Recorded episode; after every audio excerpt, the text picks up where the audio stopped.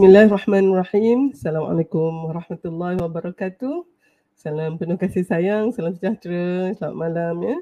Kita bersama lagi dalam Coffee Talk ya dan uh, hari ini kita akan bincangkan tentang satu uh, aspek yang sangat penting lah ya di dalam kehidupan kita dalam hubungan rumah tangga ya uh, dalam suami isteri iaitu mengenai soal keuangan keluarga ya. Dr. Har uh, apa tengah menanti uh, Aiman untuk masuk ya. Tetapi selain itu mungkin Dr. Har uh, boleh ya nak mengelalukan semua. Terima kasih kerana kesetujuan untuk datang ni ya. Uh, dan uh, Haslina terima kasih Haslina kerana meluangkan masa.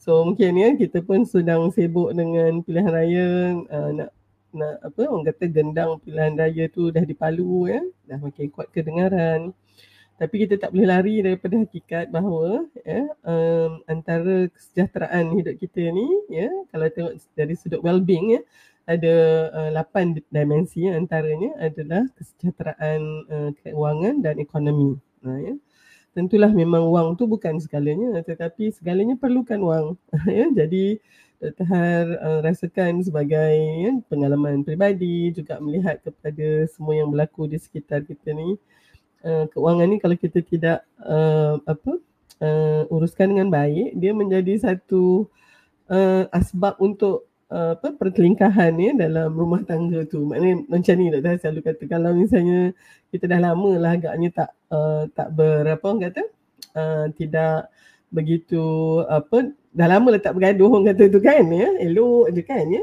Uh, kalau nak bergaduh malam ni nak bergaduh okey sebut je pasal pasal duit ya, maknanya ungkit lah ya pasal uh, kalau macam isteri ni kan kadang tu kita kata eh abang ada ada abang guna duit saya hari tu abang belum bayar kan ah dia macam tu je pun dah boleh ya uh, orang kata tu uh, kita singgung tu hmm, boleh melenting ha ya Ha, tu hasil nak kata betul tu Dr. Har. Duit segalanya walaupun segalanya bukan duit. Okey.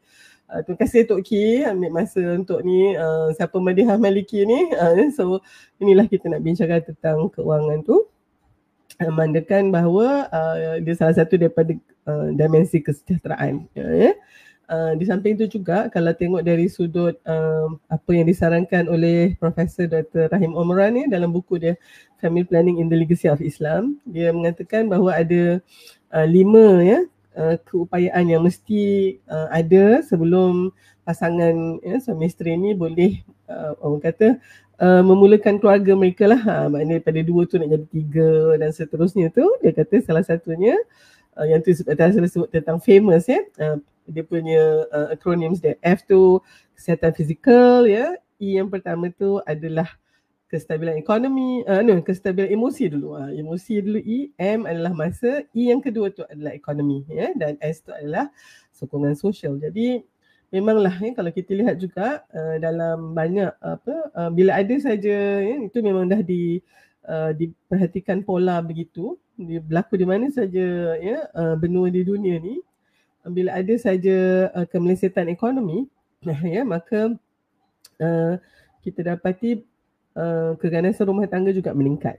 Uh, ya keganasan yang membabitkan uh, pasangan ya uh, isteri ataupun juga suami dan juga anak-anak juga meningkat ya. Sebab apabila mungkin ya bila uh, kita ada masalah dengan Yalah kan nak kena bayar bil, tak cukup pula, lepas tu ada pula orang ber, kita berhutang lepas tu hutang tu pula ya orang duk cari kita oh serabut lah ya. Dan itu mungkin menyebabkan kita selalu ya, merasa gelisah ya uh, selalu anxious tu kan. Dan uh, kita pun kita tahu bagaimana perasaannya apabila kita dihantui dengan masalah uh, keuangan ya. Jadi mungkin hari ini kita nak bincangkan kalau misalnya uh, masalah keuangan ini bagaimana sepatutnya kita uh, tangani. Uh, jadi ada beberapa perkara lah yang Dr. Har uh, mungkin nak uh, apa uh, untuk memudahkan perbincangan kita. Mungkin satu tu uh, kita tengok pada keluarga yang mana uh, pasangan itu ya mungkin seorang saja yang bekerja. Uh, jadi yang itu pun kita boleh lihat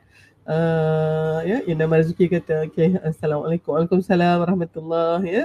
Uh, so kita tengok kalau tengok pasangan yang pertama ni situasi pertama iaitu seorang saja yang uh, apa mem, uh, menjadi uh, apa yang uh, the breadwinner ya ataupun yang menjadi penyara utama tu sebab seorang ni saja yang ya uh, melakukan aktiviti ekonomi yang menghasilkan uh, keuangan sumber keuangan untuk keluarga. Katakanlah yang ini adalah suami ya yang dari sudut tradisionalnya dari sudut uh, apa budaya kita memang kita katakan suami lah ya yang patut menyara keluarga begitu ya. So, so ini yang tipikal ataupun yang biasa. Uh, dalam yang kedua pula apabila keduanya mana isteri tu tidak menghasilkan sumber pendapatan ya yang yang uh, konsisten lah ataupun yang yang boleh diharapkan untuk menyara kehidupan kita tu ya.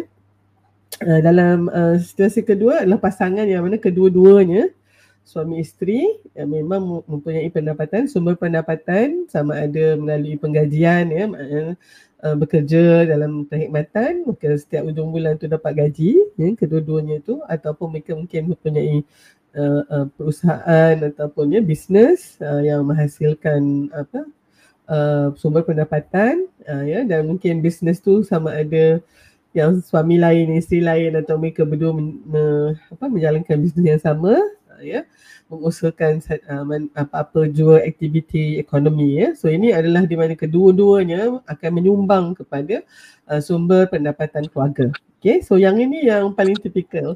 Assalamualaikum warahmatullahi wabarakatuh. Ha, kan? Waalaikumsalam takut orang je. Salam ni. Okay, so. apa khabar? Sihat? Sihat walafiat. Alhamdulillah. Jap. Saya pakai phone ni. Ah, okay, okay. Okay dah tu. Ah, dah dapat nampak hmm. uh, landscape tu. Alhamdulillah. Laptop okay. saya tak boleh pakai lah doktor. So, okay, tak apa. So, saya guna phone malam ni so hopefully okay. tidak mengganggu perbincangan okay, malam ni insyaAllah. Tak apa. Alhamdulillah janji ada muka Aiman tu. Alhamdulillah. so, so Aiman hari ni kita bincang tentang soal keuangan keluarga. Uh, ya, yang ni yes. satu topik yang memang ya uh, kita kena bincangkan. Uh, memanglah di luar tu hingga binga dah kita punya gendang pilihan raya dah makin kuat di Palu eh tetapi apa yang kita bincangkan ni ada kaitannya juga eh maknanya kalau kita yes. situasi politik yang stabil uh, mm-hmm. ekonomi yang berdaya saing ya mata wang kita yang kuat ya uh, jadi itu sangat-sangat membantu untuk menyelesaikan banyak soal keuangan kita ya yeah? Dan tentu sekali selepas covid ni uh, semuanya macam tiba-tiba terhenti dan yeah. ya uh, dan baru nak start balik ni uh, ya jadi Dr. Han uh, Aiman baru je sampai pada macam ni kita nak bincang ni Dr. Han suggest uh, kita katakan dalam keluarga tu uh, mungkin mm-hmm. ada seorang saja yang menjadi penyara utama ataupun yang mempunyai yeah. sumber pendapatan tetap maka ya, so, pasangan satu lagi tu tidak jadi dari sudut kebiasaannya adalah suami lah ya dan isteri tu bukannya tak bekerja saya tak nak tak bekerja banyak lagi yeah. isteri tu kerja sebagai isteri rumah tapi dia oh. tidak menghasilkan sumber pendapatan lah ha, ya um, okay, mungkin ada yang um, ya membantu juga kan ada bisnes dalam rumah apa tak apa yang tu tapi kita masukkan dalam kategori ni dan satu lagi adalah mereka yang mana kedua-dua suami isteri tu mempunyai uh, sumber pendapatan uh, ya yang yeah. yang yeah. menyumbang kepada ekonomi uh, keluarga tu. Okay. So Aiman uh, Dr. Han mungkin uh, sebelum nak bagi pada Aiman lah kan untuk mungkin sudut mana yang Aiman nak nak tanyakan ya pada Dr. Han atau nak bincangkan. Dr. Han nak katakan bahawa kalau dari sudut ke, apa kesejahteraan ekonomi uh, dia ada tiga ciri dia. Ya, pertama Baik uh, memang ada uh, sumber kewangan yang mencukupi untuk memenuhi semua keperluan ya bagi keluarga tersebut. Uh, ya, maknanya katalah mungkin keluarga tu semuanya lah dengan rumah, dengan kereta, dengan makan, minum apa semua tu mungkinlah ya katalah uh, ada lebih kurang uh, 4000 sebulan tu diperlukan. Uh, dan uh, sumber pendapatan tu uh, tak kira lah daripada seorang je atau dua-dua adalah melebihi daripada tu.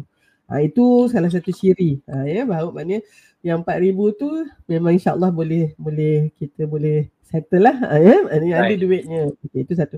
Kedua, ha, kita mesti ada cukup wang untuk uh, masa kecemasan. Ha, yalah kadang-kadang ada yang tak diduga. Ha, jadi kita mesti ada simpanan. Ya. Kadang tak boleh lah katalah sebulan tu kita ada 4000 cukup 4000 macam tu. Kok-kok lah tiba-tiba anak sakit, kereta rosak. Ya mak mentua kita masuk hospital dan semua-semua ni mesti ada di situ reserve. Uh, ya, ada wang apa untuk waktu kecemasan. Yang ketiga, ya, untuk ini untuk kesejahteraan uh, apa uh, keuangan ya, uh, financial yeah. well-being dia panggil. Yang ketiga adalah ada situ duit ya ataupun sumber untuk digunakan bagi uh, memberi kita ganjaran sikit lah kan? Teruk sangat kita kerja-kerja ni kan? Boleh lah. Boleh lah kau nak pergi holiday side ke ataupun uh, bukan nak pergi jauh pun ataupun kita teringin nak makan Musang King punya uh, aiskrim tu kan? RM30 tu satu uh, kan satu bekas kecil tu kan? Tapi Betul. kita tak adalah sampai oh tak boleh lah nanti kan duit kita tak cukup. Ah yang tu belum belum sejahtera lah keuangan tu. Maknanya adalah sikit wang untuk kita spoil ourselves tu. Ah, ya untuk merasa orang kata ya itu barulah yang dinamakan sebagai kesejahteraan uh, keuangan ya. Kalau dilihat ya. daripada model apa uh, kesejahteraan lah. Uh, okey. Aiman dok tahan berhenti kat situ dulu. So sila. Aiman nak macam mana? Aiman nak Aiman nak apa orang kata nak bawa perbincangan kita. Silakan. Buat perbincangan yang saya nak bawa malam ini dia inspirasinya datang daripada saya punya followers lah. Khususnya yang sama ada bakal berkahwin atau dalam fasa pertama perkahwinan yang kita panggil fasa honeymoon power struggle tu kan fasa okay. awal tu uh-uh. rata-rata um, yang bertanya ni dia confuse ataupun dia tak tahu nak mula kat mana dari segi nak set up uh, nak set up perbincangan kewangan keluarga tu macam mana baik, right? baik. so contoh contoh contohnya ada yang tanya macam um, tak apa ke buat 50-50 tak apa ke kalau dia buat macam ni? Kalau isteri tak bekerja nanti macam mana nak hidup? So so dia dia ada that that questions yang bagi saya it's it's a basic question. Baik. it needs to be discussed. Cumanya mereka yang dalam fasa ini mereka perlukan sedikit uh, apa nama tunjuk ajar lah dari segi macam mana nak set up tu nak set up kewangan keluarga tu. Because yelah kita dah bujang begitu lama right? kita dah biasa dah macam mana nak uruskan duit waktu bujang. Kita tahu gaji uh, masuk, okey apa kita nak buat, right? Right, right, right. Tapi bila sudah berkahwin, dinamik yang kita sudah biasa tu akan sedikit terganggu. Bukan sedikit lah, banyak okay. terganggu. Dan, dan, okay. dan kita kena cepat nak adapt kepada hmm. dinamik yang baru ni. Makna kata benda lama tu sama ada kita kena let go atau kita kena modify.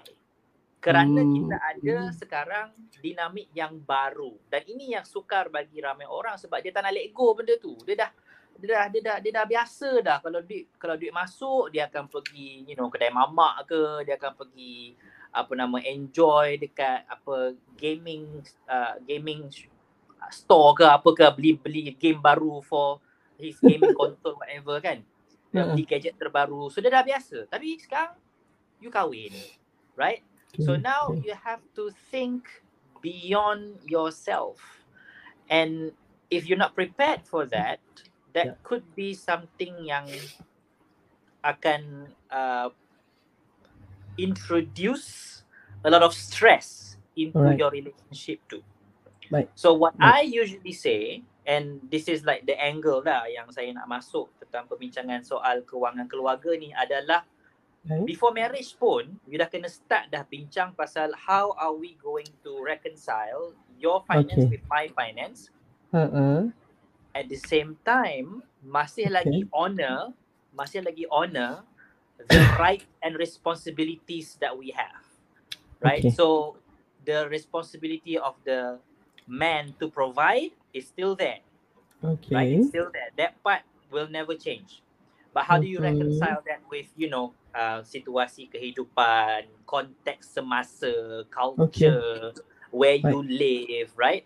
So right. I would say you have to discuss that openly. Um, the sooner the better lah benda ni, you know, okay. because you need to practice sebenarnya. How would you discuss it openly with your partner or in this case your future partner tu lah. So my angle is more towards uh, how do you discuss it with your okay. spouse because that's that's tough for yeah, a lot of situations.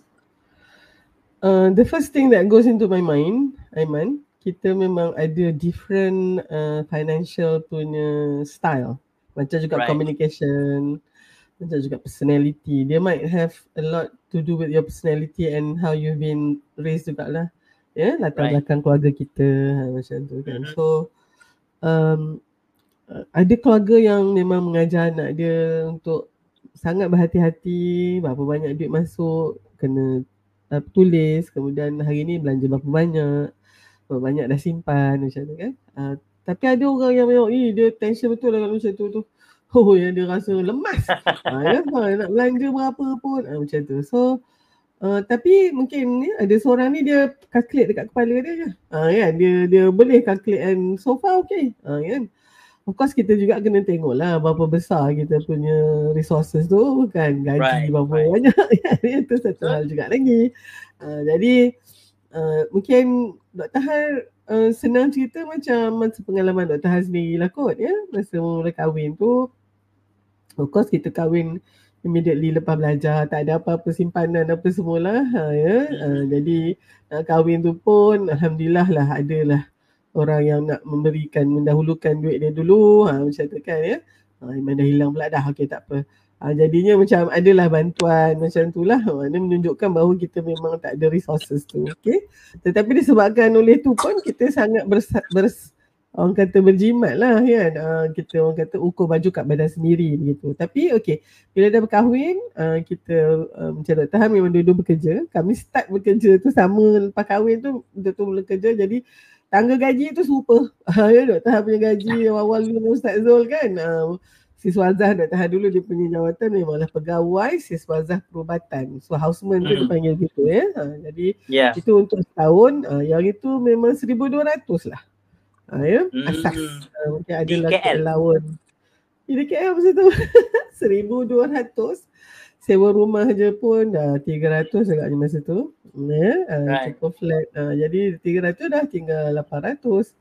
Lepas tu Ustaz Zul pun satu juga. Ha, ya, 1200 yeah. juga. Jadi bila orang kata kita dapat dan kita tahu banyak mana pool tu, kita orang kata ukur baju kat badan sendiri. Kami pun menyewa lah uh, dekat Masa tu pula tak nak pula rasa eh, eh kita ni doktor kan duduk kat tempat ni tak ada pula rasa macam tu kan. uh, dan uh, masa tu doktor pakai kereta almarhum bapa doktor Han. Uh, right. Adik-adik doktor Han semua ada kereta jadi doktor pakai kereta almarhum yang dah mungkin masa tu dah 15 tahun dah umurnya. Ha, ya. Uh, tapi boleh berjalan lagi. Uh, tapi tak ada pula rasa macam teruknya aku ni pakai ni. Jadi dia agaknya uh, itu antara yang doktor cakap tadi lah ya. Kita punya keutamaan uh, macam mana. So basically tu cuma yang Dr. Har uh, sangat utamakan adalah mesti ada untuk bagi kat mak Dr. Har. Ha, ya, masa tu apa mak dengan ayah Dr. Har lah. Uh, eh, Dr. Har dah tak ada, dah tak ada mak, tak ada ayah dah masa tu kan 91 tu, bapa meninggal 87 So it's for my mother Jadi Dr. Har memang put aside dulu duit untuk mak ya, Hantar dulu kat dia uh, Barulah yang lain tu Dr. Har ni kan okay? Tapi nak tahu tengok perasan orang lelaki dia tak macam tu pula. dia buat je dia punya susu semua tu. Kita tanya dah hantar, dah hantar belum balik dia. Dia kata mm, belum. Lepas tu dia tengok mm, macam macam tak tak telus ya, tak celus nak nak hantar kat balik kat mak. Dr. Har pula rasa macam eh kan. Ah ni ni Dr. Har punya ni pula. Dr. Har rasa macam tak maulah Ustaz Zul ni tak bagi balik duit uh, kan uh, sebab kahwin dengan Dr. Har ni. Ah nak dia macam I I that is something yang tak nak sangat nak tahan apa orang kata alasan tu mungkin duduk kat KL kan. So uh, ada a few time tu tahan rasa Ustaz Zul punya pengurusan keuangan okey. Dia dia berjimat, dia tak ni kan. Cumanya memanglah sumber tu sikit. Ha, kita macam tu. Uh, jadi uh, ni dah tahan cerita sikit uh, ni Iman. Nanti kan Iman uh, mungkin komen.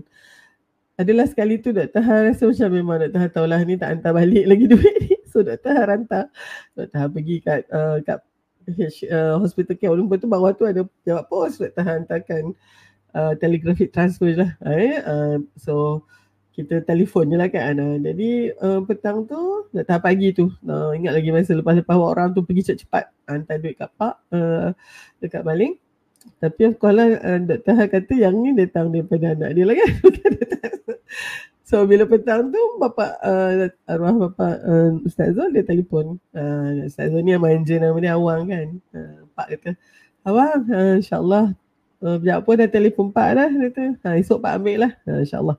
kan terima kasih Pak Atta. So Ustaz tu dah dia mengelabah lah siapa yang hantar duit.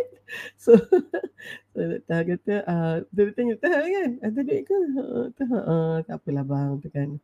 Oh, and then uh, of course dia taklah marah Dr. Har ke apa. Tapi that was the first and the last time Dr. Har kena buat macam tu. Sebab dia rasa, you know, benda tu memang dia tak mau lagi dah Dr. Har hantar duit tu.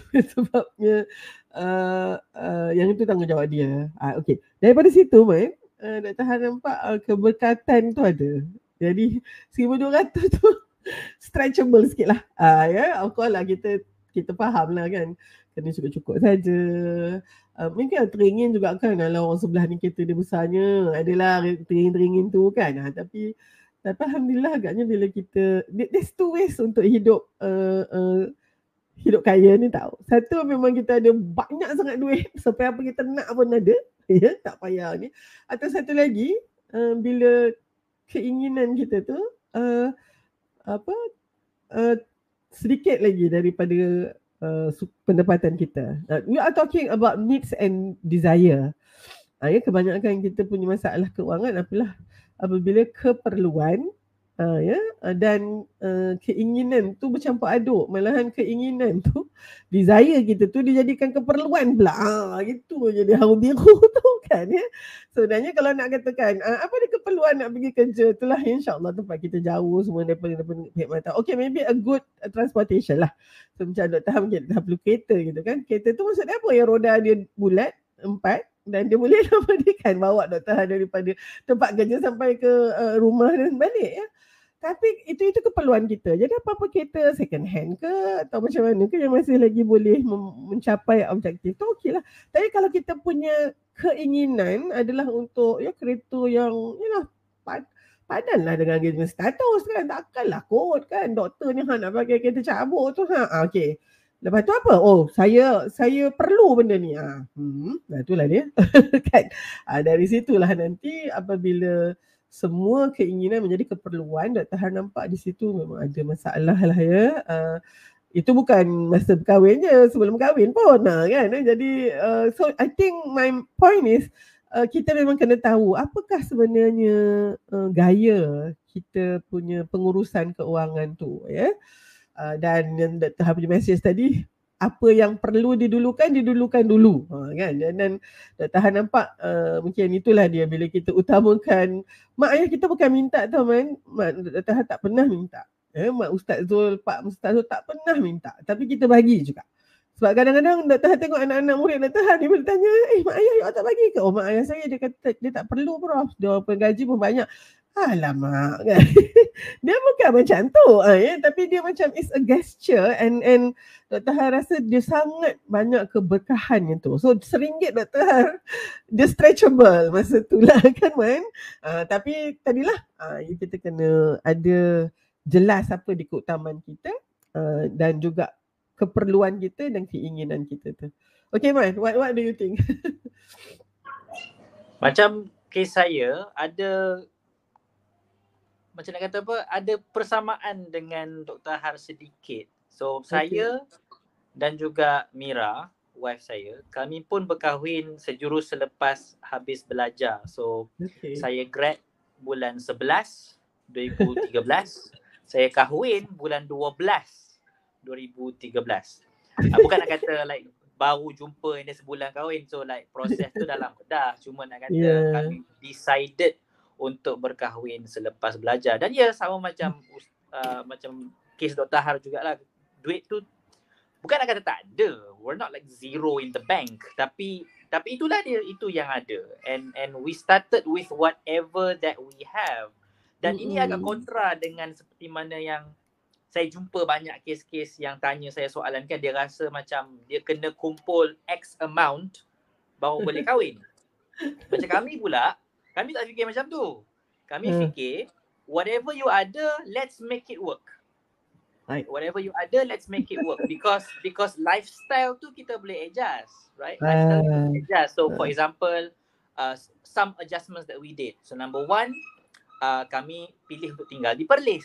Yeah. Perlis, you know, dia punya, you know, uh, cost of living dia taklah begitu tinggi and Betul. it's it's easy to to live here and the family pun dekat. There was a Baik. choice.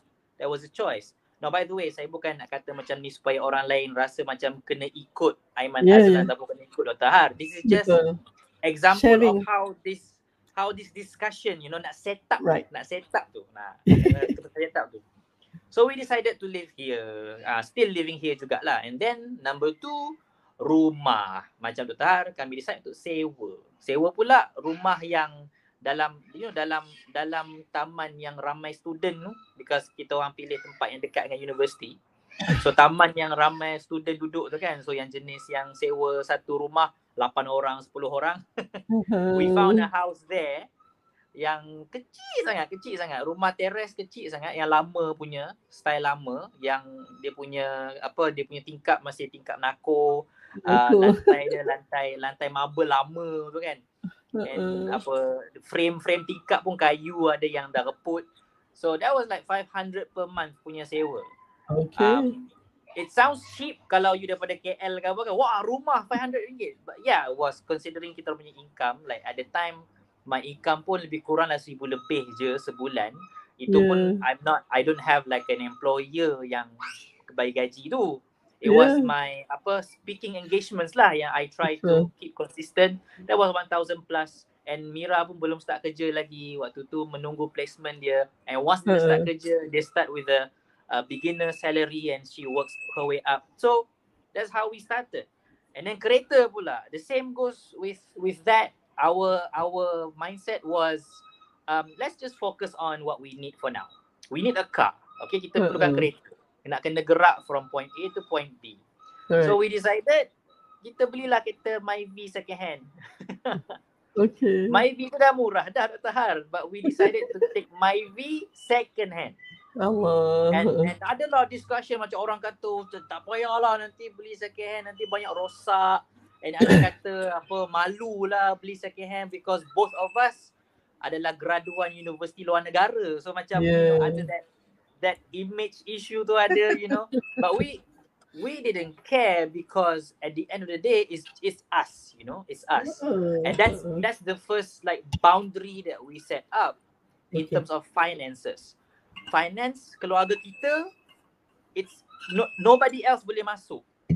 Right. Does that make sense? Nobody else boleh masuk and kata yang oh let me decide your finances for you. Oh, no, yeah, it's yeah. us.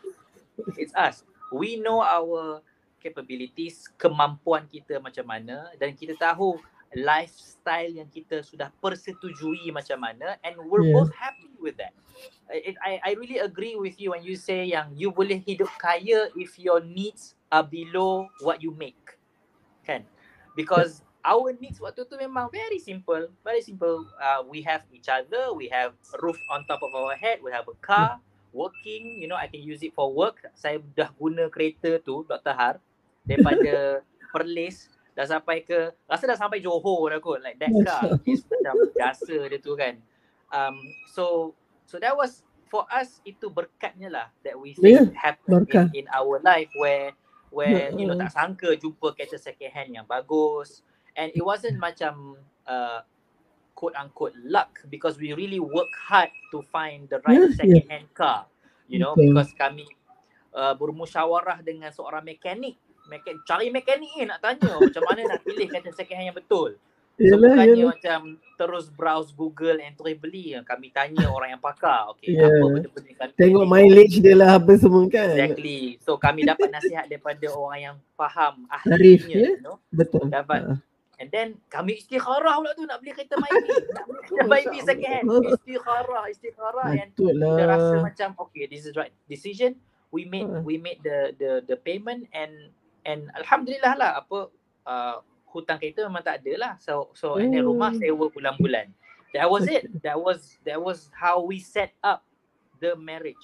So expectation yang kami masuk uh, uh, dalam perkahwinan itu adalah expectation yang memang kita lihat kepada kemampuan. Ya. Kita bukannya lihat kepada you know uh, desire sangat. Although although and I like it when uh, Dr. Har mention juga yang set aside some money for enjoyment, right? Ya. Although we still ada waktu-waktu where we enjoy, you know, the the the finances that we had, the however much that we have lah kan. But that doesn't become the main part of Okay. like family finance. Minta maaf kalau ada background noise. Itu Ryan dengan Yusof tu. Ryan dengan Yusof tu.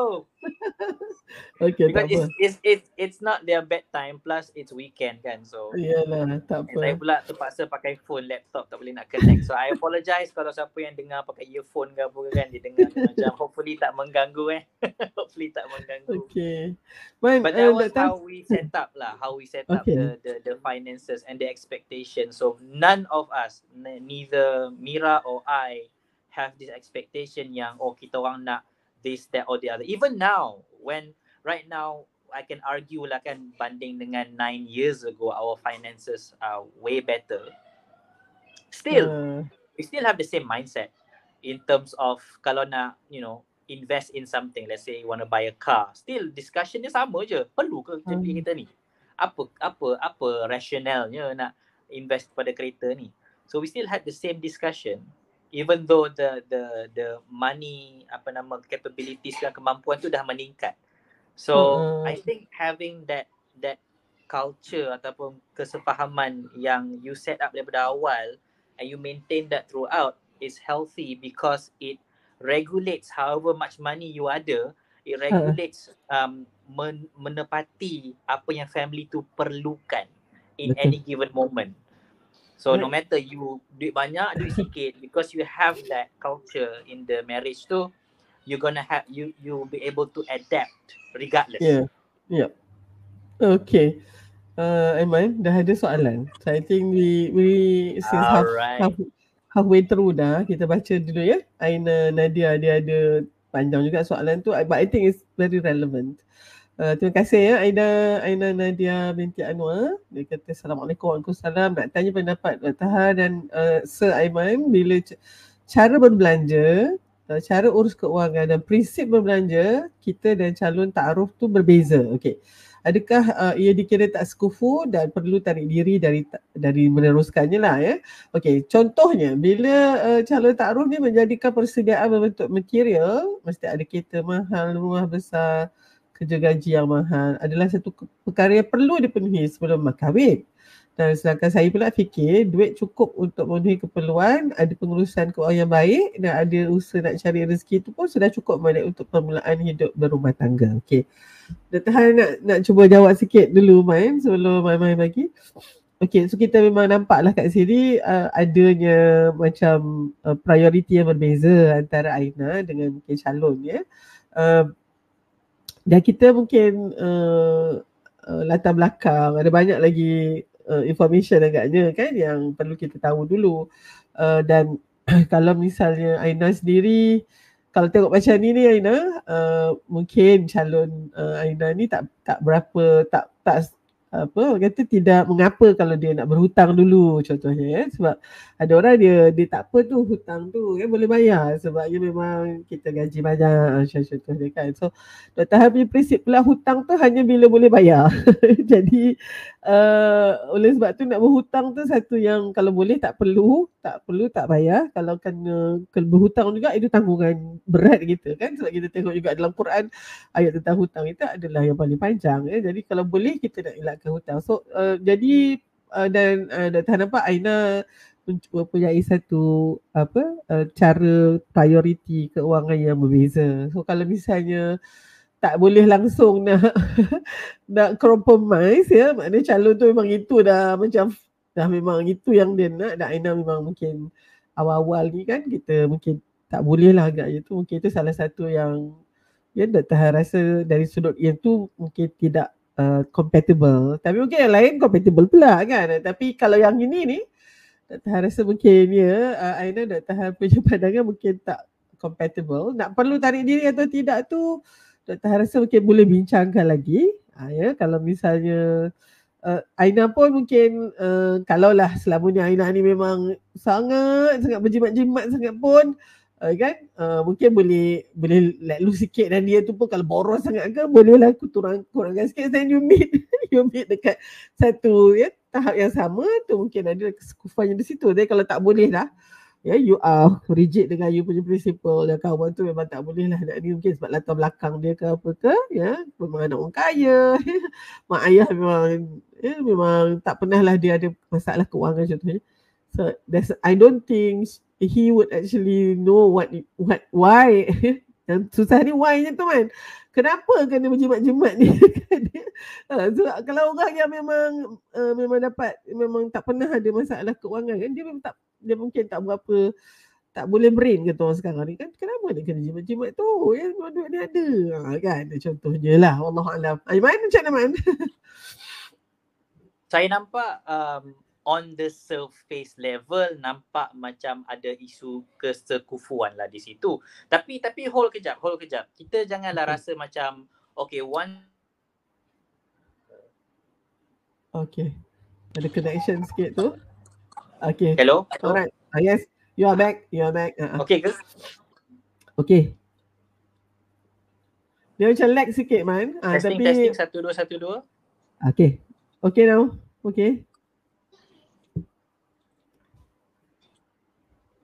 Lagi ke nak? Lagi ke man? Alamak. Hello. Hello, yes. Okay, Aiman mungkin ada masalah sikit dengan connection dia tu. Okay. Tak apa. Nanti kita kita mungkin dapat dia balik. Maknanya Aina mungkin uh, macam Aina Dr. cakap juga tadi agaknya kan. Aiman minta kita mungkin bukanlah ya terus tak mau begitu. Mungkin masih lagi boleh kita perhalusi. Tak tahan nampak uh, mungkin elok juga kalau uh, apa uh, Nadia uh, uh, fahami kan latar belakang dia kan mungkin kereta besar, kereta kat mahal, rumah besar, gaji mahal ni semua dia dah ada. Ha, ya, kalau dah ada tu okey lah start dengan di situ lah. Ha, kan? Ha, jadi itu bukan satu yang nak tahan rasa uh, uh, lebih lah. Ha, ya? ha, betul sangat setuju tahan. Mungkin cara dibesarkan sekretarian keluarga dan sebagainya yang mempengaruhi cara dia berbelanja dan urus keuangan. Okay, so yang ini okay. Uh, thanks Aina kerana memberikan uh, contoh ataupun persoalan ni mungkin okay Aiman is back okay uh, uh, Aina ada bagi input juga tapi Aiman habiskan Aiman punya input tadi Aiman Hello, hello, testing, testing. Suara okey okay. ke? Boleh? Mas dengar kan? Uh, yes. Okay, okay, okay. Uh, masalah pakai phone ni. Okay, Alhamdulillah uh, Allah bantu laptop tiba-tiba boleh. Okay. Okay, so uh, tentang soalan yang tadi tu daripada Aina kan. Uh, on the surface level tu memang nampak macam ada masalah kesekufuan lah. Tapi um, saya nak bagi tahu yang janganlah just because you jumpa ada konflik terus kata break teruslah. Tak payah terus kata aruf lah. Sebab kesekufuan ni tak semestinya bermaksud like everything like smooth sailing on the beginning lah. So you kena test dulu. Okay, memang nampak kita beza besar lah dari dari sudut, sudut cara fikir kewangan kan dia macam ni you macam tu tapi janganlah terus give up terus okay how about how about you test dulu ada tak dia uh, ada some form of flexibility yang dia boleh compromise dengan kita right uh, kalau boleh um, bak kata Dr. John Gottman dia terbuka untuk di-influence oleh pasangan dia. Ha, Dr. John Gottman punya ayat kan you terbuka untuk nak menerima pengaruh daripada pasangan. If that's the case then then you can work your way untuk nak bina compatibility itu dari segi kewangan. Where you hmm. boleh bincang, okay, abang nak macam ni tapi ayang nak macam ni. But then you boleh dapat cari titik tengah di mana dua-dua boleh puas hati. Right? Dua-dua boleh puas hati. And if that can happen, you know, saya fikir you know hubungan ni boleh lagi diteruskan because boleh lagi kita negotiate. Tapi macam Dr. Har cakap lah, kalau dia berkerah, no. Sebelum kahwin, kena ada kereta, kena ada rumah. Semua kena first hand. Tak boleh second hand, second hand ni. Dan dia berkeras dan dia kata macam non-negotiable and benda ni like a deal breaker for you, you know, then then okay mungkinlah ini petanda yang maybe you're not meant for each other. Tapi itulah janganlah terus nak conclude ke situ just because you jumpa conflict ke kewujudan konflik itu bukan petanda hubungan tu tak boleh jadi because conflict happen even in the best of marriages kan kewujudan konflik tu adalah boleh kata satu peluang nak praktis ataupun peluang nak tengok sama ada kita ini bolehkah uh, serasi, bolehkah kita berbincang, bolehkah kita bermusyawarah. So if I were Aina in this situation dan calon mm-hmm. saya jenis macam tak tak saya nak ada kereta, saya nak ada okay okay okay. okay. Saya akan open the discussion. Okay, can we negotiate this? Can can we can we like talk about like beza antara kemampuan dan juga apa kemahuan dan juga uh, luxury can we talk about that and try to understand each other better and see if you can be flexible enough untuk nak cari titik tengah tu kalau boleh alhamdulillah that's good that's good so ini juga soalan yang kerap timbul juga Dr. Har bila mana yeah. dia jumpa konflik terus dia kata ah tak boleh jadi macam tu. Kita tak boleh teruskan taruh ni. Just because dia jumpa konflik. Tapi dia tak dia tak lihat dulu sama ada can you resolve the conflict? Yeah. right? So i would go the the route of try resolving dia dulu. Uh, tapi kalau dia tak juga okay that's when you know for sure lah okay memang tak ada nak negotiate lah dengan individu macam ni. So so that will be my answer lah okay insyaallah Ah, tu dah banyak dah berdua-dua ni soalan tu. Okay. Uh, like Ana, Ana, okay, thanks ya Aina. Uh, Dr. Har rasa mungkin Aina. Ana get that ni lah. Ha, dia kata cuba negotiate and bincang dulu kan dan baru decide next step. Janganlah terus-terus nak kata tak setuju ni dah tanya dengan Dr. Har dengan Aiman kat Coffee Talk. You tak memang tak sekufu. Macam tu kan begitu. Uh, in fact, In fact, Dr. Harasaina kalau memang dia berkeupayaan dan ke- berkemampuan and actually very kind to share that with you, uh, I think why not? Ya, yeah? maknanya kadang ada kan antara kita ni yang memang Alhamdulillah Allah takdirkan rezeki dia dan keluarga sangat baik, sangat ya yeah, banyak. So belum kahwin pun dah ada rumah, ya mak ayah dia pun ya duk selalu bantu dia. So kalau misalnya dia memang dah ada yang tadi tu, semua tu dan nak share dengan Aina, why not? Ya, yeah? okay. Kita tengok dulu. ada juga satu soalan Ana uh, Rafaela dia kata Assalamualaikum okay. Saya nak tanya saya ada meneliti berapa korang kawan untuk consider Shalon But I know they are still not stable yet and not ready into relationship While me too kata sedang fokus on career Okay ya yeah. Lepas uh, due to berita kewatan ekonomi pada tahun akan datang menyebabkan saya rasa nak stay single and focus to family saja. Ha, okay. Wow. When you want you want to give your comment first? First. Uh, sure, sure. Um, hmm. Well, first thing first, I can empathize dengan sentimen yang macam ni. Memang bila yeah. kita tengok berita, dengar cerita orang kata pasal ekonomi itu, ekonomi ini, kegawatan, obviously it will uh, menimbulkan rasa takut dan risau yeah. dalam diri kita yang mungkin mungkin menyebabkan kita rasa macam nak lari daripada masalah tu. Tetapi this is you have to understand this this could be could be uh, a a fight or flight response. You know you you mm, you are triggered by a stimuli and you either fight it or you uh, run away from it. And this is an example of running away from it especially especially apabila you dah rasa nak kahwin and you nak sangat-sangat kahwin and maybe at some level you rasa perlu ada pasangan untuk nak mengharungi cabaran-cabaran kehidupan. But then because of the economy, you rasa macam ah kita elak je lah, let's stay single forever. So I wouldn't advise you go that route terus by simply avoiding the problem. Instead, I would advise, saya akan nasihatkan untuk cuba instead of lari daripada masalah kegawatan ekonomi itu, how about you prepare for it? How about you prepare for it? How? Um, not necessarily dengan adanya duit yang banyak. Because I think I mean obviously duit tu penting. I'm not denying that part. I mean it's going to be quite silly lah if I deny that part.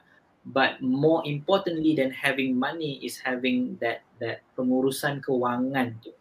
Right? Which is which is part yang tak taklah exciting to talk about dia kata pasal pengurusan kewangan yang Dr. Har sebutlah yang you have to have the emergency fund, you have to have your your apa nama keperluan yang mencukupi, and you have to have your sum for your entertainment, right? The three thing for kesejahteraan ekonomi itu. It's not fun to talk about. It's more fun to talk about, hey, tahu tak, saya ada cara untuk you dapat RM10,000 in the next one month. Nak dengar? sebab itulah, sebab itulah, you know, skim cepat kaya laku, sebab itulah yeah. apa, apa this like MLM or whatever lah cool because it it feeds off of this fear. You know, it feeds Uh-uh. off of so be very careful with that and try to equip yourself rather than run away. Equip yourself with the skill and mindset untuk nak menghadapi because like it or not, single or otherwise, it's gonna hit you, right? It's gonna Yeah. hit you. And kalau kita menerima, let's say for the sake of argument, for the sake of just mental exercise kan, kalau you menerima this mindset, you know, because kegawat, kegawatan ekonomi bakal mendatang, let's say, and you decided kalau macam tu aku nak single lah. Well, imagine if you are already married, you ada tiga orang anak, and you nak menghadapi kegawatan ekonomi tu. Adakah you nak kata macam, kalau macam tu aku abandon family aku lah. You wouldn't say that. What would you do? You would fight so that you can provide for your family. Nampak tak? Because you are Yeah. in that situation already, you tak boleh lari. And you tak patut lari pun. You fight. Right? So I want to I want to instill the same mindset in single people juga. Instead of lari, you fight. That's the first thing I Hmm. would like to say. And the second thing is um, ramai orang cakap Dr. Had pasal oh kena stabil dulu baru boleh kahwin. Ah, I ya, mean, you ya. story. Aman? Alamak, Aiman tersangkut lagi. Ah. Okay, Dr. Han take up yang ni uh, about stable tadi kan? Uh, Yes. Okay. Man, tadi lagging sikit. Hello, I'm here. Hi. Ah, okay.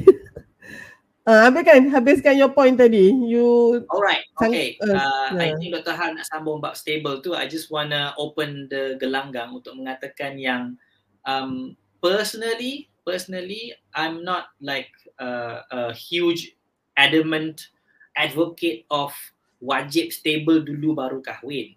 Yeah. Right, because I mean number one, stable is such a, a, flimsy concept yang kalau you tanya 10 orang dia ada 10 definition, that's one thing. And the second thing is that who create this rule to begin with? Saya bukan nak kata kalau you ada zero in the bank maka kahwin lah. No, I mean you have to have some preparation tapi nak kata kena stabil dulu tu. That what makes a lot of people delay marriage tu sebab dia kata kena Hmm. stabil dulu, kena stabil dulu. In fact, I think if you start off with what you have and you work together to build up your wealth, that's better because you ada that experience yang you boleh susah senang bersama in a way, you know. And Hmm. if you heard our story tadi tu kan, macam mana Dr. Har mula, macam mana saya mula, you can argue based on our story, we weren't stable. Ya, Dr. Har habis mengaji kahwin. Saya habis mengaji kahwin. We're not stable, but we work with what we have. And we work Uh-huh. together to build up daripada bawah ni to build up together benda tu. And that uh, will will give you a lot of experience in how to you know discuss musyawarah get to know each other better and when you face difficulty together that's bonding experience basically mm, so prepare yes tapi nak tunggu stable dulu baru kahwin tu I don't know I would I would reconsider that Okay, Dr. Han mungkin nak bagi motivasi jugalah untuk untuk consider eh, kahwin tu ya sebenarnya. Sebabnya kita selalu mungkin we come from this point where kahwin maknanya kita akan jadi lebih miskin daripada sebelum ni. Kahwin maka kita akan you know our time is going to be now limited because there's another person. If you think that way, I I don't think you are ready for any relationship pun sebenarnya sebab kahwin tu Hmm. kan memang is actually sharing giving and taking sebenarnya. Ah ya dan kalau you still think about me myself and I itu agaknya itu yang mungkin uh, uh, alasan I tak stable lagi ekonomi I tak stable lagi it's a very well acceptable reason agaknya kan. Uh, tapi kalau kita tengok dalam Quran surah An-Nur ayat 32 ayat 31 dengan 30 selalu kan kita dengar pasal aurat tu. Ayat selepas tu uh, ya Dr. bacakan dia punya um, mafhumnya dan nikahkanlah orang yang masih bujang di kalangan kamu dan juga yang layak menikah dari hamba-hamba sahaya yang lelaki atau perempuan. Jika mereka miskin, Allah akan Hmm. berikan ya kemampuan kepada mereka dengan kurnianya. You know, so kadang-kadang kita ni rasa macam everything is kita lah kan ya datang tu daripada kita sedangkan yang memberi kurnia tu adalah Allah. Dan Allah memang kata ya uh, Allah itu ya uh, uh, maha maha luas pemberiannya dan maha mengetahui. So yang tu yang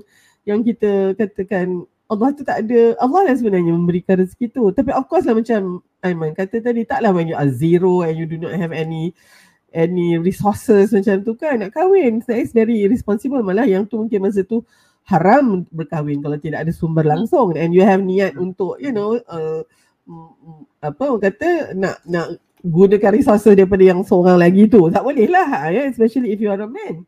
Uh, dan of course kalau misalnya orang yang tak tak mampu nak menikah. Uh, mungkin lah ya memang macam tak ada langsung resources tu. Allah suruh sabar dulu kan?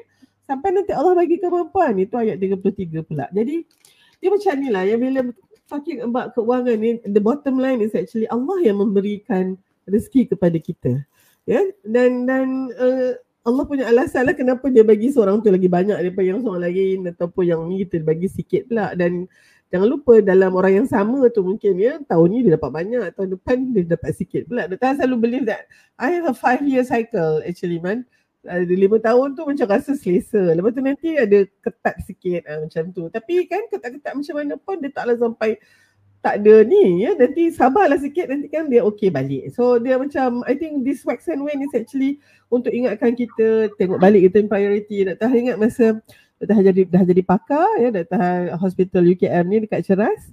Lepas tu Dr. Han masih di, di Keramat. Dr. Han rasa of course nak travel Keramat ke Ceras tu kan. So we better find a place dekat Ceras lah juga. Ustaz Zul masa tu tengah mengajar lagi dekat uh, dekat ni lah Titi Mangsa kan. Uh, Jalan Temeluh. Jadi so we need to relocate. Ha gitu kan. Dan masa tu apa di tempat yang paling dekat dengan HUKM ni banyak sekolah kat sini man. Banyak sekolah-sekolah berasrama penuh. And I know my husband you know kalau dia jadi warden, you know, student will love him you know. So dia mulalah tanya kawan dia, eh ada tak uh, kalau aku nak jadi warden dekat sekolah Halam Shah tu. Which is just pelawung je daripada hospital UK. Oh dia kata, ya ya perlu sangat ustaz ni. And there we are ya. So dalam tahun 1997, um, akhir 97, we all move to ni. Uh, Dr. Har pun ya mula 96, 98 tu Dr. Har ber, berkhidmat di HUKM. Uh, masa tu dia jadi pakar. Uh, tapi buat duduk rumah sewa. Rumah sewa kerajaan bayar berapa ringgit je kan.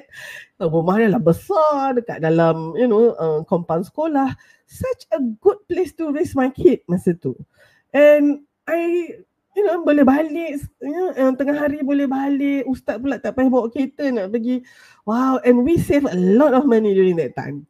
Faham tak maksud dia ni kan? Jadi uh, masa tu mungkin ada orang yang sangat ya, banyak masalah nak pergi kerja, jam semua kami tak nak kena jam pun. Uh, ya, jadi tu jadi we all uh, hidup kami sangat tenang masa tu, tak ada yang penat, tak ada ya uh, tak marah-marah, balik pun ni kan.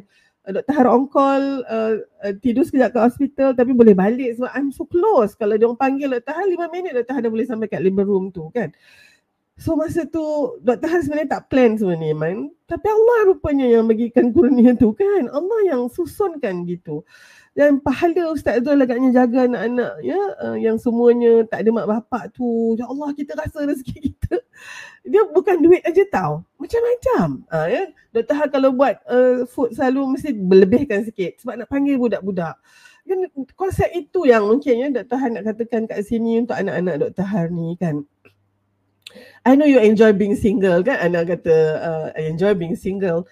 Tapi kan sebenarnya you have never been uh, married sebenarnya Ana kan? Uh, married ni dia ada a different a different ni sikit lah. Yeah when when you really have to think about the other person semua-semua tu kan? Uh, jadi so insyaAllah lah uh, Dr. rasa pasangkan niat mudah-mudahan you know uh, stable tu Dr. nampak mungkin dah stable dah insyaAllah kan? Ya semuanya nanti kita kita mungkin bukakan hati tu you want to share this with another person Allah hantar you the person lah. And then you not just going to share the money tau you are going to share your whole life. Okay Man, uh, lama kita ekstra sikit lah Man banyak soalan ni kan. Kita tambah sikit masa lah. Uh, Kalau, you, okay Yusuf dengan dengan Ryan okay ke tu? Dah tak like you're having fun.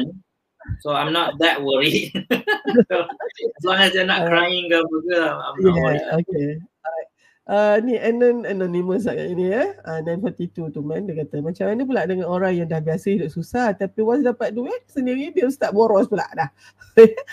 Tu dia kata uh, and tak tak nak ada saving. Uh, okay so man let's talk about saving man. Right sure. Okay, okay so so individu ni dia dah biasa hidup susah and once dah dapat duit ni dia terus like lupa diri lah. Um, saya teringat ini ini ini boleh kata macam masalah uh, ibarat macam masalah orang orang dapat loteri. You know, orang dapat loteri win. And saya teringat 2011 saya baca satu artikel uh, ini waktu kat Kanada lah. Artikel tu dia bagi tahu yang ada seorang wanita ni dia habiskan belanja duit loteri dia sebanyak 10 juta dolar dalam masa setahun dua which is like I mean number one that's that's like super amazing that you can finish that amount of money within like one uh, year. It's not difficult. nak belanja macam mana? Di sini pula? 10 and and in, this is the effect when you're not ready for for the money yang datang. You're not ready yeah. for it. And and sebab tu saya saya tekankan awal-awal tadi tu more than the amount of money you have you should focus on your money management sebab tu lah tak kisah berapa banyak duit you ada pun you miskin atau you kaya you know what, however you want to define that term kan. You duit banyak ke duit you sikit. Uruskan duit tu sebaik mungkin you know. Duit banyak ke duit sikit. Uruskan. Because bila duit sikit you tahu nak uruskan. Bila duit banyak you tahu nak uruskan because you ada skill tu. You ada skill tu, right? And savings, savings ini adalah salah satu skill yang kena bina hopefully daripada awal-awal lah savings. So there are many ways that you can save money. Um, kalau tanya 10 orang like you know pakar kewangan dia mungkin ada 10 nasihat but one that I hmm. really like uh, datang daripada Hajah Rohani. Uh, doktor kenal Hajah Rohani kenal? Hajah Rohani Datuk Datuk Syahir kenal, kenal kenal. Hijrah Trust. Ya ni dia salah seorang boleh kata uh, apa guru lah, guru kewangan di Malaysia. Uh, so yeah. Hajah Rohani. So saya pernah hadir talk dia, saya pernah baca buku dia, saya even pernah apa nama dapatkan consultation percuma daripada syarikat dia Hijrah Wealth tu kan. Very yeah. amat membantu dan dia percuma. So benda-benda macam ni kita kena cakna lah supaya kita boleh ambil manfaat daripada servis macam ni. So apa kata beliau? Beliau kata duit masuk, dia tak kata banyak atau sikit, duit masuk. Dia kata terus simpan 20%. Duit masuk, terus simpan 20%. Simpan kat mana? You pilih lah. ASB boleh, tabung haji boleh tapi simpan. Tempat yang uh, duit itu akan boleh berkembang. Maknanya ada investment lah berlaku di situ. Tabung haji ada, PSB ada. So kalau ada lagi uh, instrumen lain yang you suka boleh gunakan yang tu. Tapi itu tempat duit berkembang 20% masuk situ. Tak kisah duit berapa banyak masuk. So I really like that. Because dia kata ramai orang dia belanja dulu and then kalau ada baki dia simpan. Yeah. Dan ini kerana mendahulukan nafsu daripada daripada akal. So dia kata te- sepatutnya dahulukan saving dulu. Terus letak 20% jangan sentuh. Itu di emergency you, emergency fund. And then dah letak 20% tu, okay belanjalah yang rest tu. So ini adalah cara yang bagi saya is quite simple enough siapa-siapa boleh boleh mula kerana dia pakai percentage. 20%. Hmm kan? So whatever money that you dapat masuk tu right kerja apa sekalipun dah letakkan 20% dalam tempat-tempat yang macam tu. So that's that's a good way to start lah um, sebagai yeah. apa permulaan. And dia kena mula juga dengan kesedaran. Why should you save? Why mm-hmm. should you save? Orang mungkin likes to live on the edge kan. Tak apa Allah akan jaga aku. Tu dia padahal Allah yang sama juga uh, apa nama uh, mengatakan yang kita kena plan. We have to plan for things. Nabi pun plan for things, kan? Bukannya macam main redah sahaja. So so this has to be balanced lah. This idea of you know tak apa Allah jaga kita. Tak dia kan ada semua rezeki dah ditentukan. Ya yeah, betul but balance that with you know usaha with um, planning with uh, being proactive. Benda tu juga ada dalam agama. So having balance will make us more straight lah in our approach with money tu. So that's hmm. um there's a lot of things that can be said about saving but that's the one that I want to start with lah. Simple and basic siapa boleh start. Yeah. Betul. Agaknya kan uh, anonymous tanya tadi kan dia ni dulu hidup susah tapi sekarang ni ada duit sendiri dia start boros ya uh, so mungkin di peringkat awal tu dia nak gunalah dulu duit tu beli apa yang dia dia tak pernah dapat kan tapi hmm. mungkin the next thing is actually untuk uh, kawalan tadilah keinginan dan keperluan tu dia kena dia kena pastikan dan priority itulah kalau misalnya hidup dia susah mungkin mak ayahnya juga tak apa tak apa senang juga kan agaknya. Jadi priority dia apabila dia mula ada duit ni is actually to make sure that mungkin ibu dan ayah kita juga mulalah dapat uh, sedikit uh, apa orang kata kebaikan ya apabila kita juga dah ni. Dan insyaallah dengan itu uh, apa dan pastikan ada ada saving tadi yang macam Aiman kata tu sangat penting man uh, macam Dr. Han rasa selalunya tu kena pasang niat kan uh, untuk pergi haji contohnya kan letaklah 100 pun tak apa sebab yang peribahasa Melayu kata sikit-sikit dan mana menjadi bukit tu sangat-sangat betul especially simpan batu jangan tengok pun uh, ya uh, Dr. Han punya uh, Dr. Han sebenarnya daripada dulu ada student Dr. Han kan kita bagikan AKPK punya ya AKPK ah, agency yes, dan juga yes. pengurus uh, dia dia memang ni satu buku yang Dr. dapat baru ni over the weekend ya. Uh, buku ni dah berapa edisi lah tapi dia memang Dr. Han banyak ikut ni dan uh, masa tu Dr. Han dengan untuk pelajar Dr. Han tapi uh, yang paling baik adalah dia punya pengurusan untuk Dr. Han masa tu adalah pengurusan hutang. Uh, ya. Jadi berapa banyak hutang kita especially credit card dan seterusnya macam tu lah. Dan uh, nasihat yang paling ni adalah uh, tambahkan keuangan apa saving kita ya.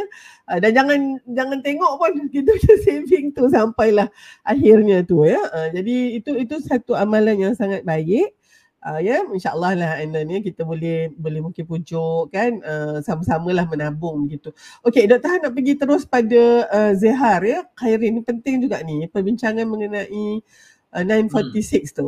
Okey. Bagaimana pula hmm. perbincangan berkenaan tanggungan perbelanjaan seperti barangan dapur, bil utility dan kebajikan anak-anak. Uh, Man Dr. Han nak bagi ni dari sudut pengalaman Dr. Han lah kan. Uh, dia sebenarnya uh, di dalam rumah tangga kita ni dia memang kena ada rules jugalah ha, ya dan untuk itu Islam berikan ya dia punya orang kata uh, uh, guideline tu dan Dr. Han rasa guideline ni kena diikut ya sebab uh, kebetulannya bila kita dah Allah jadikan wired with that that kind of uh, mindset semuanya kalau kita buat yang bertentangan juga dia agak agak sukar eh contohnya apabila hmm. Allah kata arijal qawamun ala nisa ayat dia surah An, An-Nisa ayat 34 tu. Kan qawama tu uh, dia mungkinlah kita ni uh, ni lah dekat-dekat Nabi lain lagi lah. Qawama tu dia anggap seperti ya, ketua pengang, apa penguasa uh, pemimpin ni. Tapi sebenarnya dia lebih kepada pembela uh, pelindung dan pelayan sebenarnya. Dia,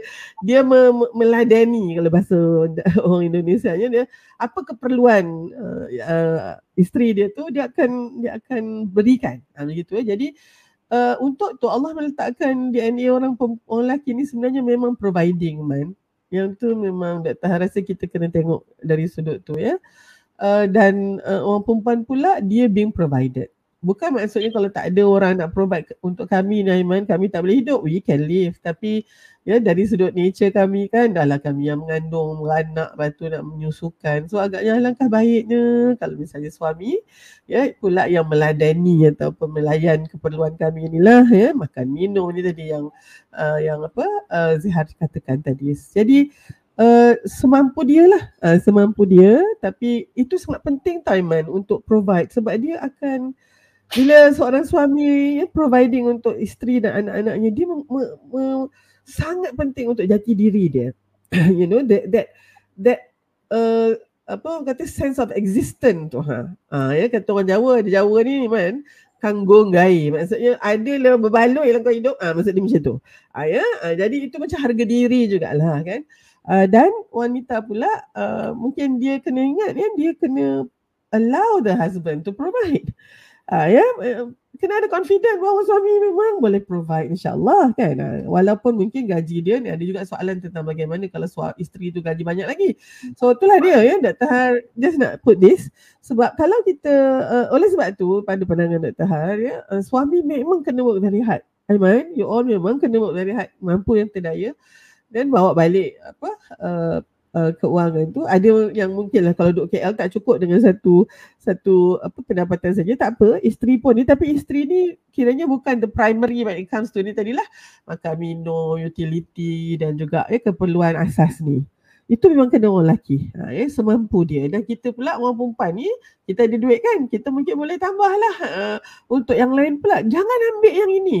sorry, sorry man, doktor kena cakap macam ni. Because orang perempuan ni, dapat fitrah dia tadi apa dia man? Dia di apa orang kata di diladani tadi kan dia yang di, diberikan keperluan apa dia nak tu kan. Mula-mula tu jelah mungkin dia kata oh, tak apalah saya gaji banyak lagi kan. Ah ni siapa yang tadi nak bertanya uh, pasal uh, N uh, NF Hana ni dia ada tanya kan. Ya, isteri banyak lagi kesian kat suami. Tak apalah bang semua ni biasa tanggung jawab tak payahlah saya tahu apa belanja awak sikit je, gaji awak sikit. Semua biasa tanggung. Ah, mula-mula je lah man. Tapi masuk bulan yang ketiga ke empat, kita kata, eh takkanlah kot kita yang beranak kita mengandung kita dan semua. Jadi kita juga cari makan, cari beras, cari apa. Oi, yang tu yang tak boleh. Dan syaitan ya Allah, cukup seronok lah kalau nak cocok yang ini. Ya, yeah, oleh sebab tu pada pandangan Dr. Har, uh, okay, ini, ini Dr. Har mungkin ada mungkin dah dengan cerita ni, minta maaf Dr. Har kena cerita lagi. Dr. Har dulu pun macam dan ni Dr. Har jawab sekali yang NF uh, Hana juga lah kot ya man, kita kompreskan ya, tentang ha, perempuan yang punya income lebih banyak dari lelaki. Uh, di sini bagaimana nak reach the balance of contribution in the household ya. Uh, how can the perempuan ya, isteri uh, wanted to help and contribute without making suami ni rasa threaten pula kan at the same time and all the husband will take for granted. Ah, itu satu hal pula. Ada pula yang minta maaf. dia banyak ekstrim lah kita ni kan. Wife dia gaji banyak. Uh, dia kerja dia, dia membelanjakan duit isteri dia je lah. Buka business to business ni ya. Uh, utang tu utang ni. Isteri dia lah yang kena utang. Oh, tak boleh lah macam tu. Tak gentleman langsung. kan. Uh, tapi of course tak ramai juga yang macam tu. Kebanyakannya uh, I think begini, benda yang asas tu ya, NF, uh, NF Hana, you have to give it to your husband. To me, Dr. selalu cakap ni, kalau kita ni kaya macam Bill Gates pun lah atau macam you know Elon Musk lah kan ya uh, tapi uh, kita must allow ourselves to be to be fan by our husband uh, ikut kemampuan dia ya yeah? uh, jadi Dr. Han mungkin main alamak Iman tak dulu Dr. Han nak cerita ah okay Dr. Han mungkin kat situ dulu man what what do you want to comment on this one? Silakan. Okay, okay.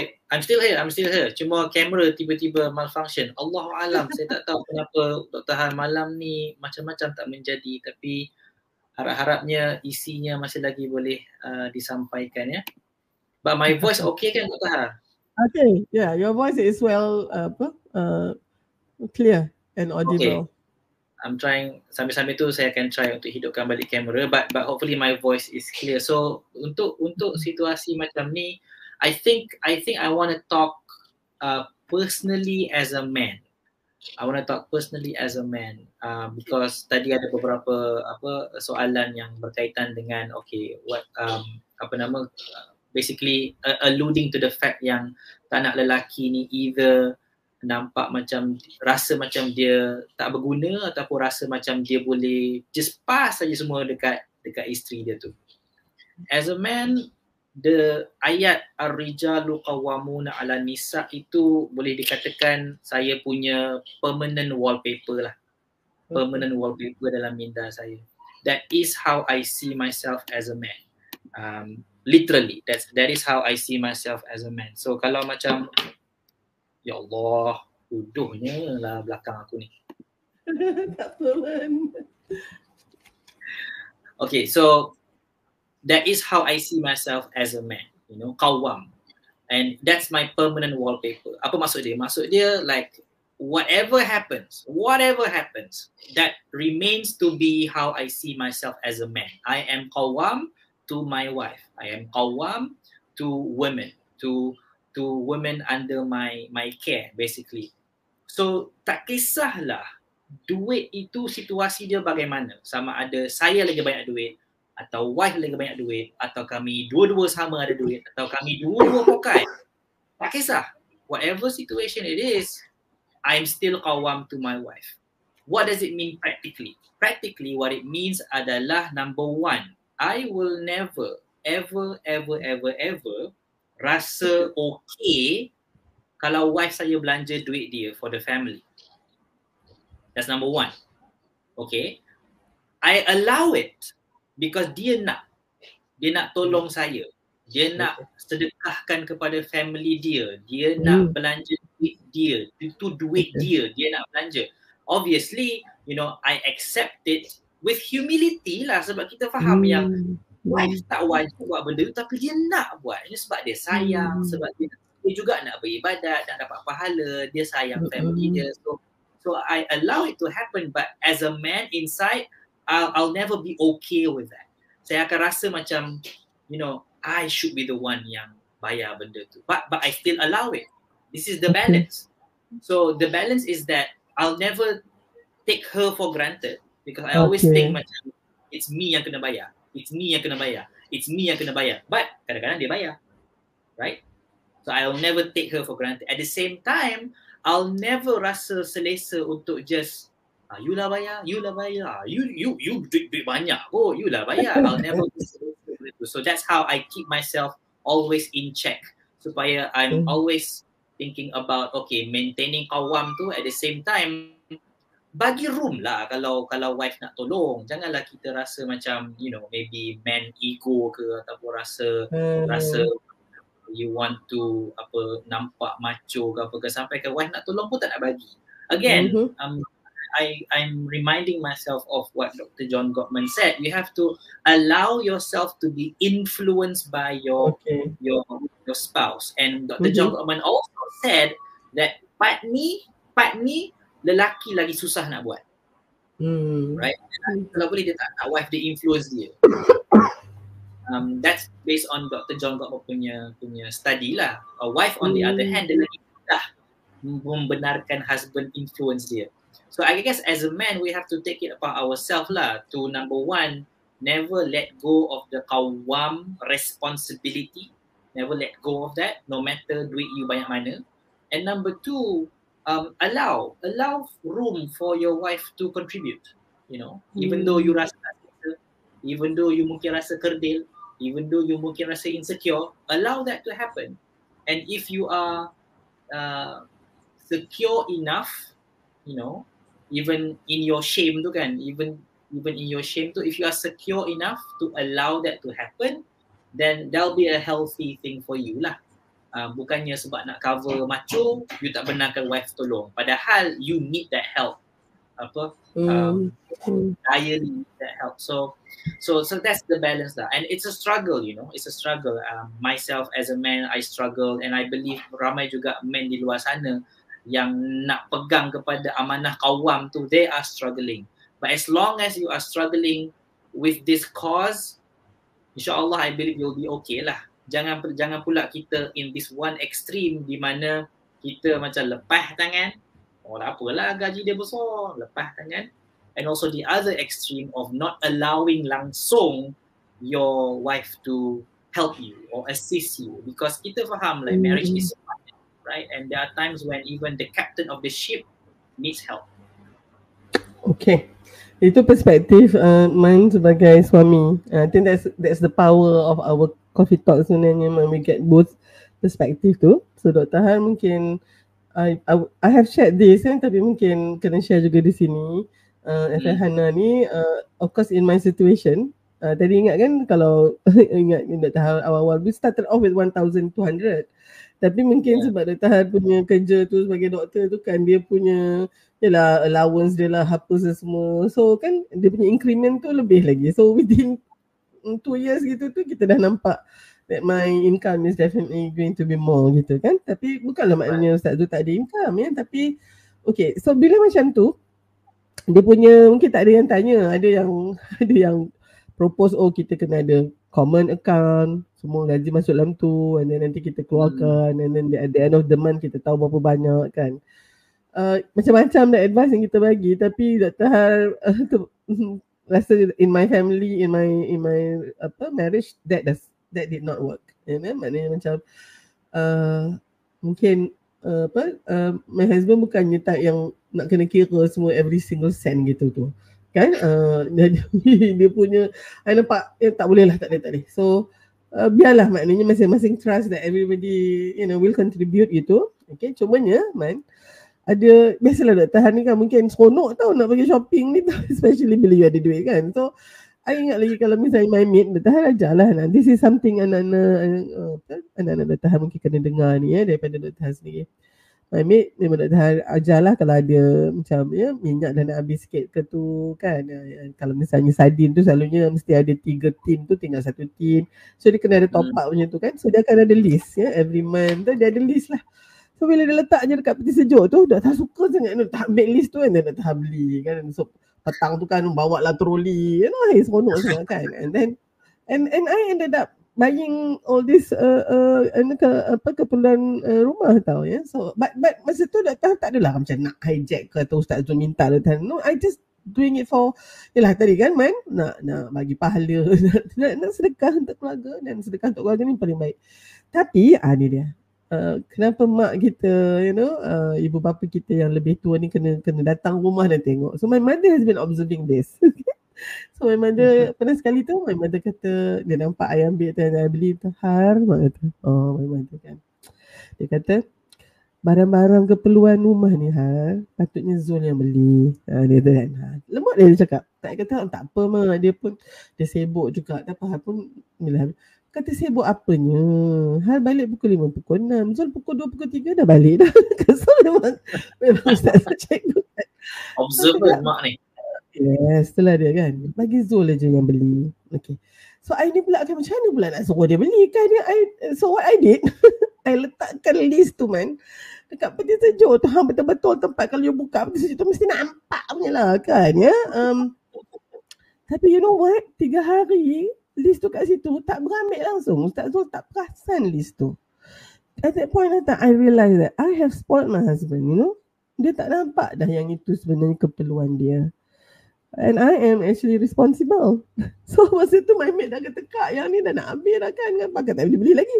Saya kata kat my mate masa tu Ning dengan Ning. Ni cakap kat Ustaz kata, uh, Kak, uh, Ustaz, um, akak suruh Ustaz, minta Ustaz beli sebab dia sibuk sikit. And you know what man, petang tu siap dah beli semua. Satu baru Ustaz Zul, dia memang pandai membeli. Ada pula husband ni tak pandai belikan. Don't worry yang tu, kita kita boleh hajar. But my husband ni memang pandai lah ya. Memang Alhamdulillah mak, mak mentul dah hajar tu.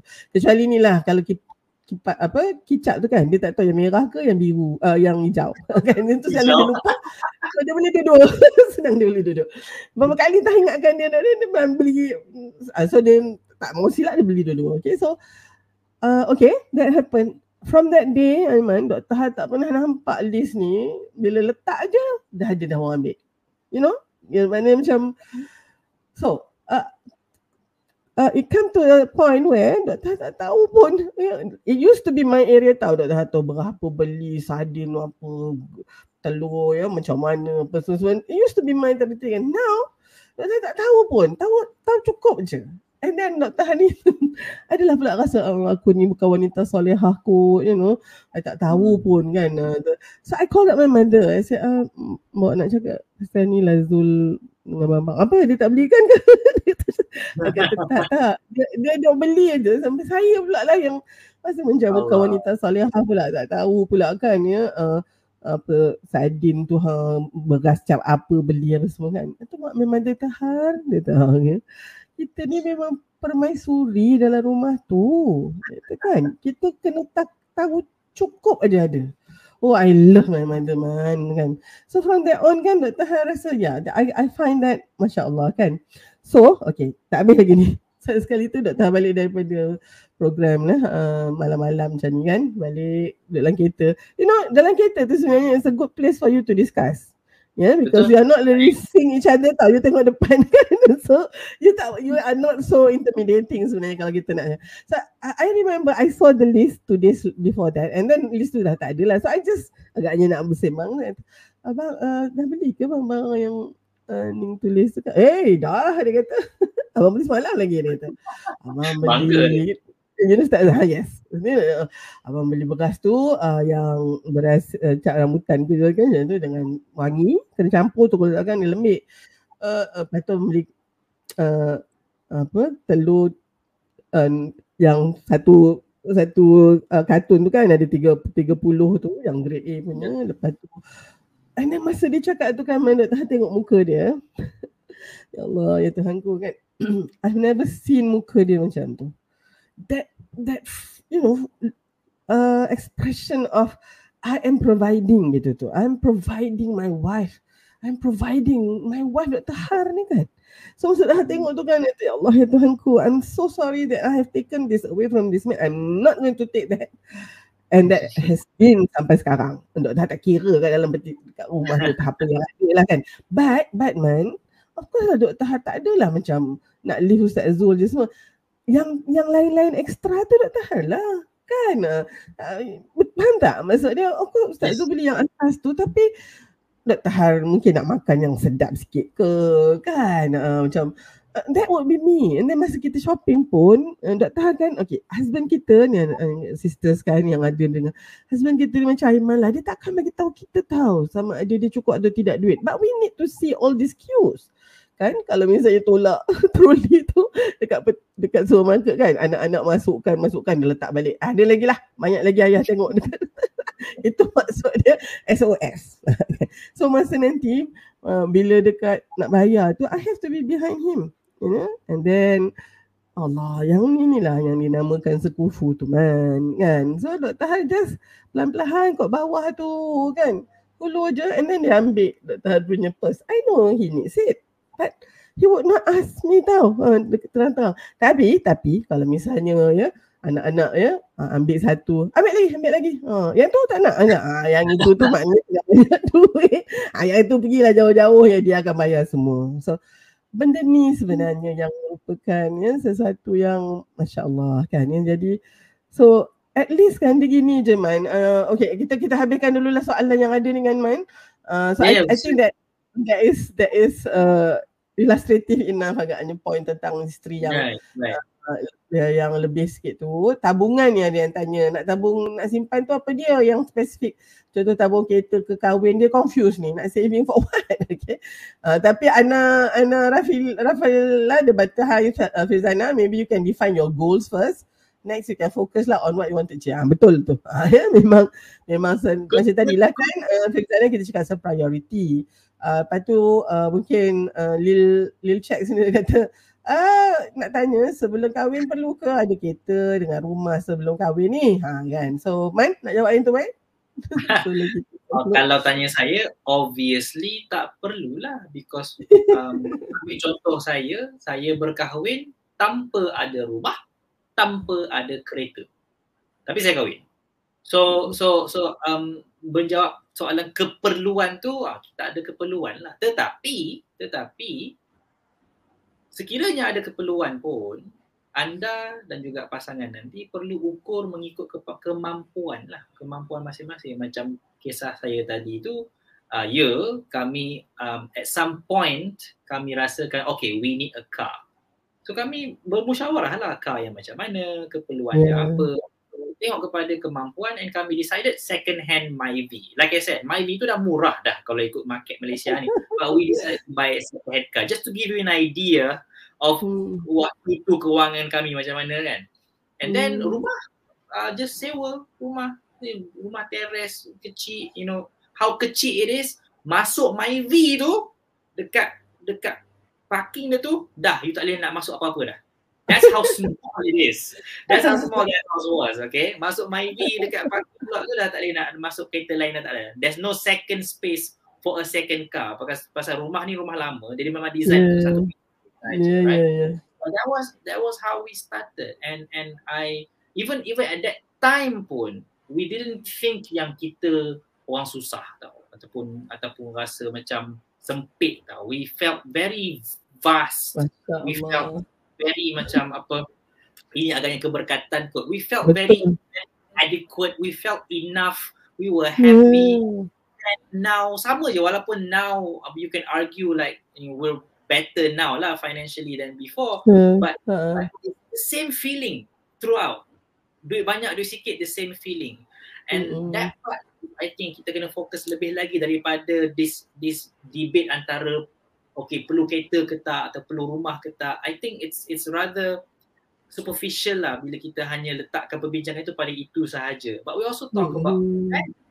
we talk about like what what principles you hold together and Yeah. apa yang sebenarnya you nak bina and is this part of that building block yang yang penting sangat tu or this is just Yeah. something yang accessory je you can delay it for later and you focus on benda yang penting so Yeah. that I should be the focus of the discussion like Yeah. what are the main building blocks yang you nak kena letak dulu bukannya kita Mm-mm.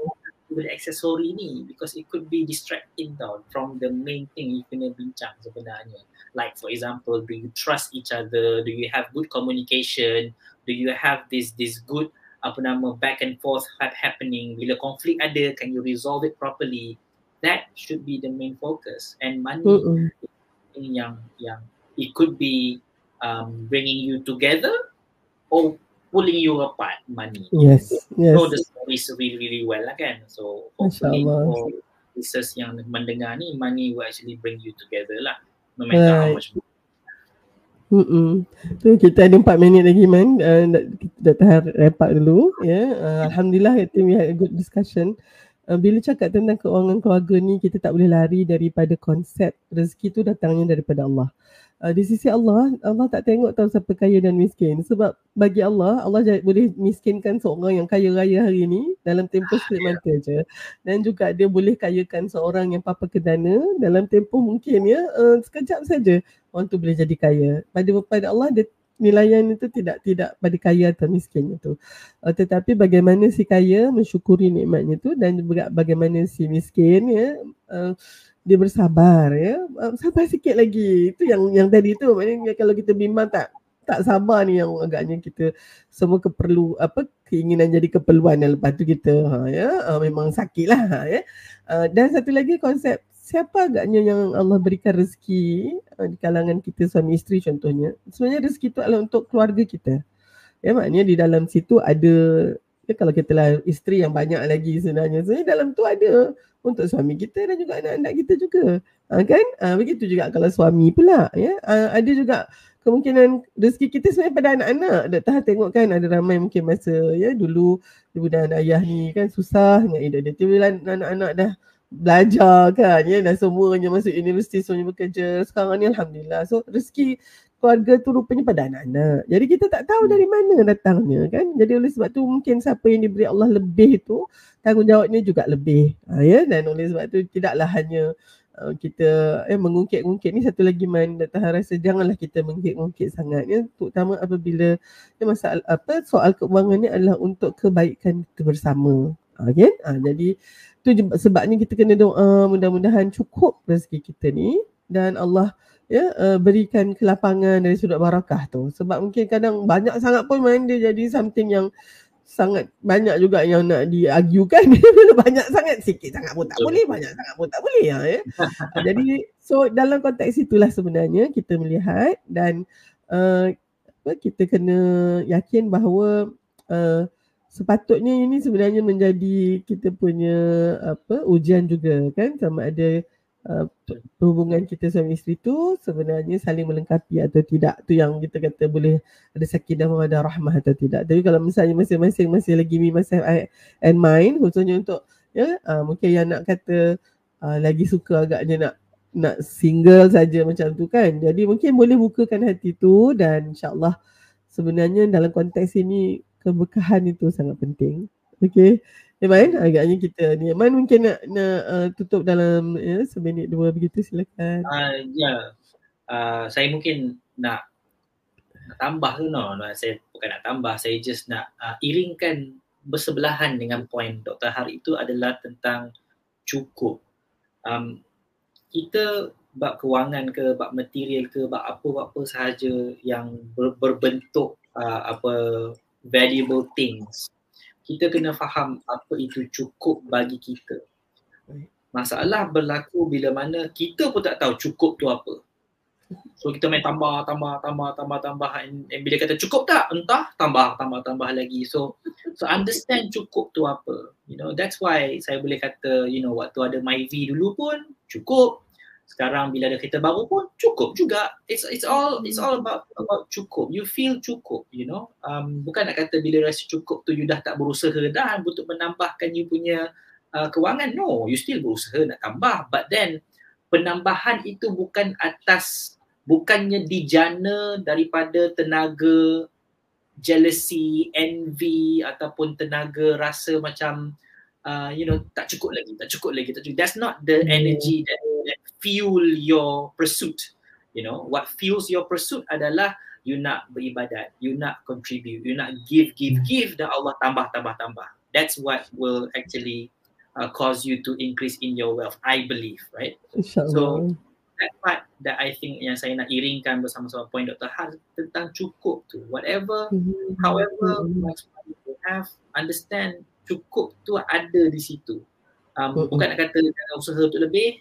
No, that's not the point. Saya dah sebut tadi. But but cukup is that that that feeling of of tenang and contentment tu lah yang saya rasa kita Masya Allah. mencari in in whatever money situation we face. And bukan nak kata orang takkan struggle. You will struggle in your money Yes. matters definitely. But but aim for that cukup tu and discuss dengan pasangan you. Bagi kita cukup tu apa, right? Have that Mhm. discussion. Very It's- important. it's- if anything, it's a, it's a good way to to have a clearer picture on the same page kita ni apa yang kita nak bersama. So itu je yang saya nak tambah lah. And other than that, I think this topic tonight ni is very close to me personally because it's something yang I think about a lot. Yeah. So so that, that this this is a, a timely a timely uh, apa nama Discussion. opportunity. Masya Allah. Yeah. Okey, terima kasih Aiman. Terima kasih kepada semua yang ya uh, turut sama memberi komen dan input soalan. Hari ini meriah sikit ya. Mungkin itu sebab tajuk ni memang satu tajuk yang kita memang kena selalu juga bincangkan. Akhir sekali ya, uh, mudah-mudahan uh, kesekufuan kita itu termasuklah dalam konteks konsep ini. Pertama niat kita kenapa kita bersama tu uh, ya. Jadi kalau ada niat nak memang nak jadi kaya sebab nak sedut uh, harta daripada seorang lagi tu niat yang niat yang tak betul dah. Keduanya tentang ke, kes- kesejahteraan keuangan ni kita ada cukup ya uh, yang uh, Aiman katakan konsep cukup tadi tu yang maknanya kenalah berusaha ya kena cari rezeki yang halal tu. Dia takkan datang bergolek tapi cari secukupnya. Uh, dan juga dia ada juga simpanan untuk waktu kecemasan dan juga adalah juga agaknya kalau kita nak belanja anak kita makan uh, tom yam ya malam ni uh, gitu kan ada. Uh, janganlah sampai kita berkira sangat. Kalau orang perempuan ni ya Iman uh, namp- pergi jalan-jalan nampak handbag cantik kan ya. Kalau tengok harga tu taklah yang berjuta-juta. Tapi kalau tengok tu macam boleh lah kot afford uh, pejam mata beli je lah uh, kan ya.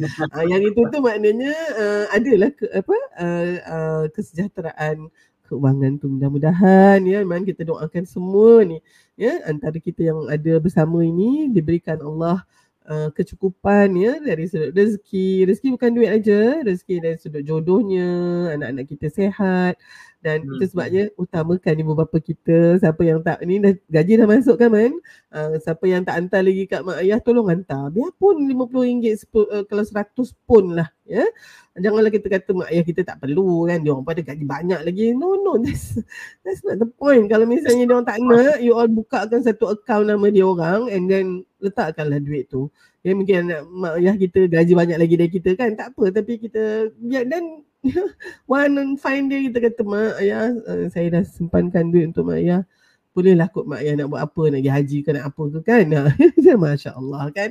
So itu saja dulu Man kita jumpa lagi pada uh, bulan hadapan insyaAllah. Um, mungkin Dan dah saya pula. habiskan ah okay silakan Uh, masa tu adalah Aiman punya turn kan? Uh, tajuk yang lain Yes. pula. Ha, Okay. Alright, tu saja dulu. Uh, terima kasih sekali lagi. Wabillahi taufiq wal hidayah. Assalamualaikum warahmatullahi wabarakatuh. Terima kasih Dr. Has.